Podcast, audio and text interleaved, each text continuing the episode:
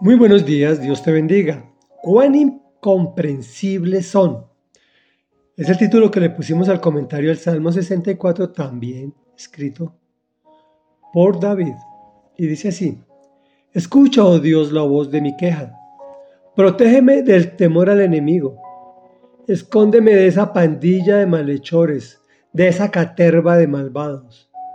Afilan su lengua como espada y lanzan como flechas palabras ponzoñosas Emboscados disparan contra el íntegro, le tiran sin temor y sin aviso.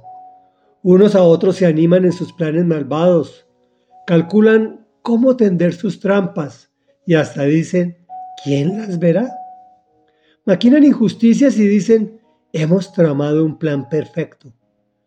Cuán incomprensibles son la mente y el corazón humano. Pero Dios les disparará sus flechas y sin aviso caerán heridos. Su propia lengua será su ruina, y quien los vea se burlará de ellos. La humanidad entera sentirá temor, proclamará las proezas de Dios y meditará en sus obras. Que se regocijen en el Señor los justos, que busquen refugio en Él, que lo alaben todos los de corazón sincero. Comentario.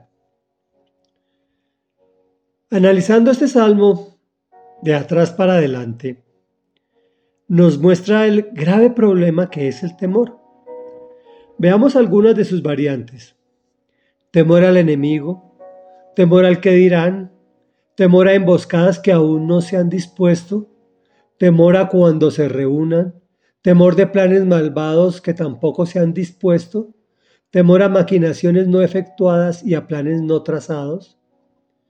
Por eso dice el Espíritu Santo a través del salmista, cuán incomprensibles son la mente y el corazón humano, no solo de los que hacen el mal, también de los que no lo hacen. Pero hay un temor que quita todo temor, el temor de Dios. La humanidad entera sentirá temor, proclamará las proezas de Dios y meditará en sus obras. Reflexión. La recomendación es que te regocijes en el Señor porque te justificó y busca refugio en Él, que quita todo temor. Alábalo con corazón sincero. Oremos.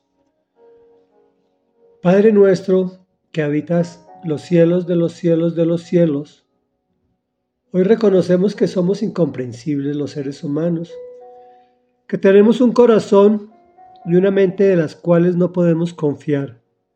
Lo único verdaderamente confiable es tu palabra. Por eso venimos a ti a decirte, Señor, que escuchas nuestra queja y nos proteges, pues tenemos temor, temor al enemigo y a todas las variantes que se derivan de ese temor. Y no queremos, Señor, por eso queremos llenar nuestra mente y nuestro corazón de temor a ti que es el temor que quita todo temor, que es el temor que nos da vida eterna, que es el temor que no causa dolor.